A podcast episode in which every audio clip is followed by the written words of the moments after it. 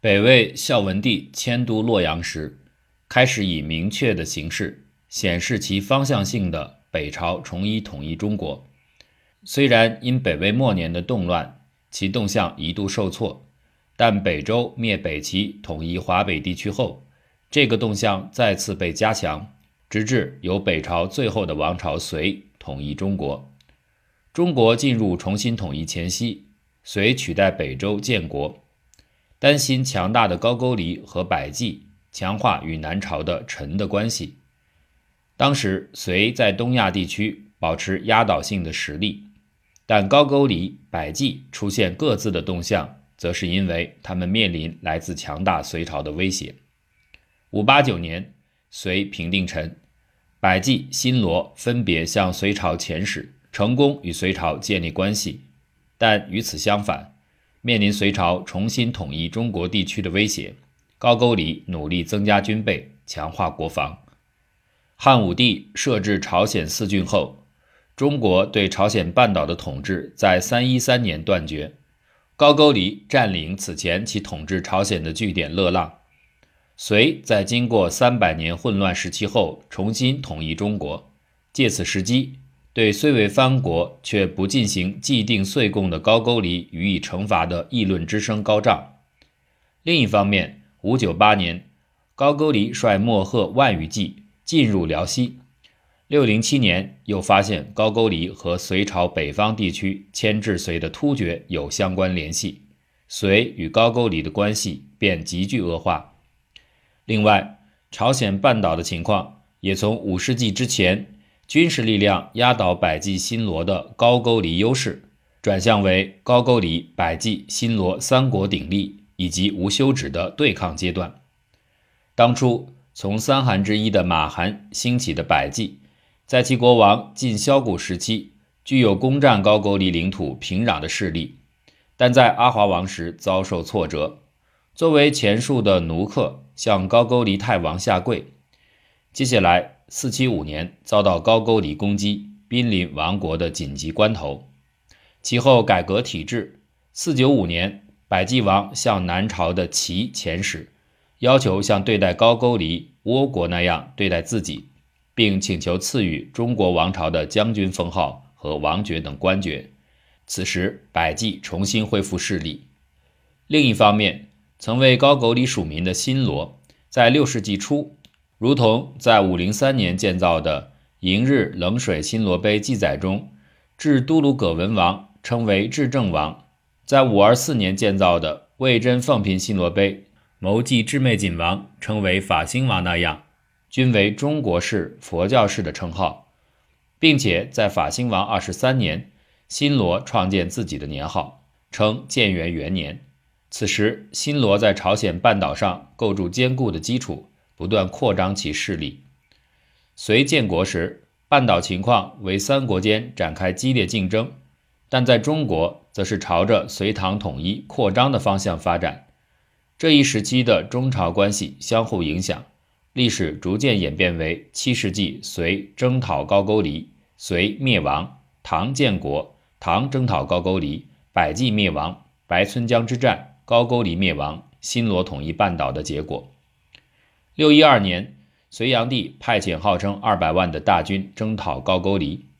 在隋看来，其性质是惩罚企图与突厥联手的高句丽，同时也是回应来自新罗、百济讨伐高句丽的请求。两国与高句丽的关系趋于紧张，但高句丽在困守辽东城以及以之文德指挥的提水之战中成功击退隋军。其后高句丽再三击败隋的入侵。618年，隋朝内部出现叛乱，唐建立。其后朝鲜三国间的抗争进一步激化，唐为构筑东亚国际秩序加强对半岛的干预。受到这种影响，全盖苏文在642年弑杀高句丽容留王、拥立宝藏王，完善临战体制。645年之后，高句丽曾5次击退唐朝进攻辽东，但665年全盖苏文去世，其子之间产生对立，导致高句丽的战时体制发生混乱。结果唐趁机攻打高句丽，经隋以来60多年的战争时间，668年成功消灭高句丽政权。同时也应该称为古代日本国家形成契机的白村江之战带有下述形态，就是唐对高句丽作战的南部战线的战役。与唐朝情况不同，隋3度远征高句丽并进攻百济，但唐远征高句丽则带有冲击高句丽南方百济的侧面。首先体现在643年，唐太宗对前来寻求救援的新罗使者说，虽然百济是海，但朕能以水军数万袭之。但太宗时期，唐的主要敌人始终是高句丽，虽然逐渐倾向于新罗联合，但并未达到敌视百济的阶段。相反，唐朝在进行高句丽战争时，劝诱百济参与到唐朝一方，这个方针到太宗治世结束时没有发生改变。然而新罗的金春秋完成与唐的同盟关系，并进行唐式的制度改革，甚至到高宗时期，新罗采用高宗的永徽年号，并引入唐朝制度，情况发生较大变化。百济与倭国一样，南北朝时期与南朝保持密切关系，与北朝则几乎没有交流。因此，处在不可能与作为北朝继承国家的隋唐建立完全意义上的亲密关系的历史状态之下，隋朝远征高句丽时，虽然表明支持隋，但并非出自本心，而是出于观望局势的需要。另外，隋讨伐高句丽，结果自己灭亡，也对唐远征高句丽时百济的应对措施产生较大影响，即百济认为唐朝进攻高句丽也绝非易事，可以利用这个时机讨伐宿敌新罗。可以认为，百济在这个时期停止对唐朝贡，使上述的有意意识在发挥作用。面对这些情形，唐宣告明确改变对百济的方针，是在永徽2年。其记载见旧唐书《百济传》中，高宗给百济王的玺书，其中有一段为：王若不从禁止，朕以依法敏所请，任其与王决战，亦令约束高丽，不许远相就绪。高丽若不成命，即令契丹诸藩度辽泽入超略，王可深思朕言，自求多福，审图良策，勿待后悔。从中可以看出，此时唐朝已经认识到百济与高句丽的联合。其发展的结果，百济在660年被唐消灭。众所周知，白村江之战是此时消灭百济、正在百济故地的唐，以及支援唐的新罗势力与企图复兴百济的于峰，还有支持他们的倭国军队之间的战役。倭国军队在这场战役中蒙受毁灭性打击。在此次战役中，百济、倭国蒙受毁灭性失败的原因，在研究者之间存在对立的看法。有主张认为，倭国军队是杂牌军，没有充分统治，甚至反对统治的军队。也有研究坚持，比起救援百济，倭国更希望趁此机会掠取新罗领土等等。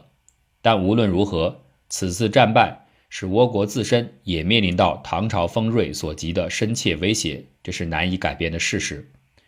唐朝在其后的668年成功消灭高句丽，在其都城平壤设置安东都护府，但在高句丽移民的复兴运动以及统一朝鲜半岛的新罗之间的战争中失败。676年将安东都护府迁至辽东。反过来看，唐远征高句丽是结束对高句丽的旧有遗憾，以图恢复中国旧有领土等为其目的的。但其目的中最重要的似乎仍是构筑以唐为中心的东亚地区国际秩序。新罗、百济甚至倭国最初就没有构筑以本国为中心的国际秩序的意图，当时这些国家的最大目标是实际的扩大保持自己在半岛权益。因此7世纪各国之间的抗争以新罗统一半岛终结。尽管如此，对唐来说，新罗是承认唐国际秩序的册封国，在这一范围内算是有利的结果。另一方面，随着新罗统一半岛，来自唐朝的威胁减轻，倭国在临战状态下成功实现以天皇为中心的律令体制，并藉此制定新的国号日本。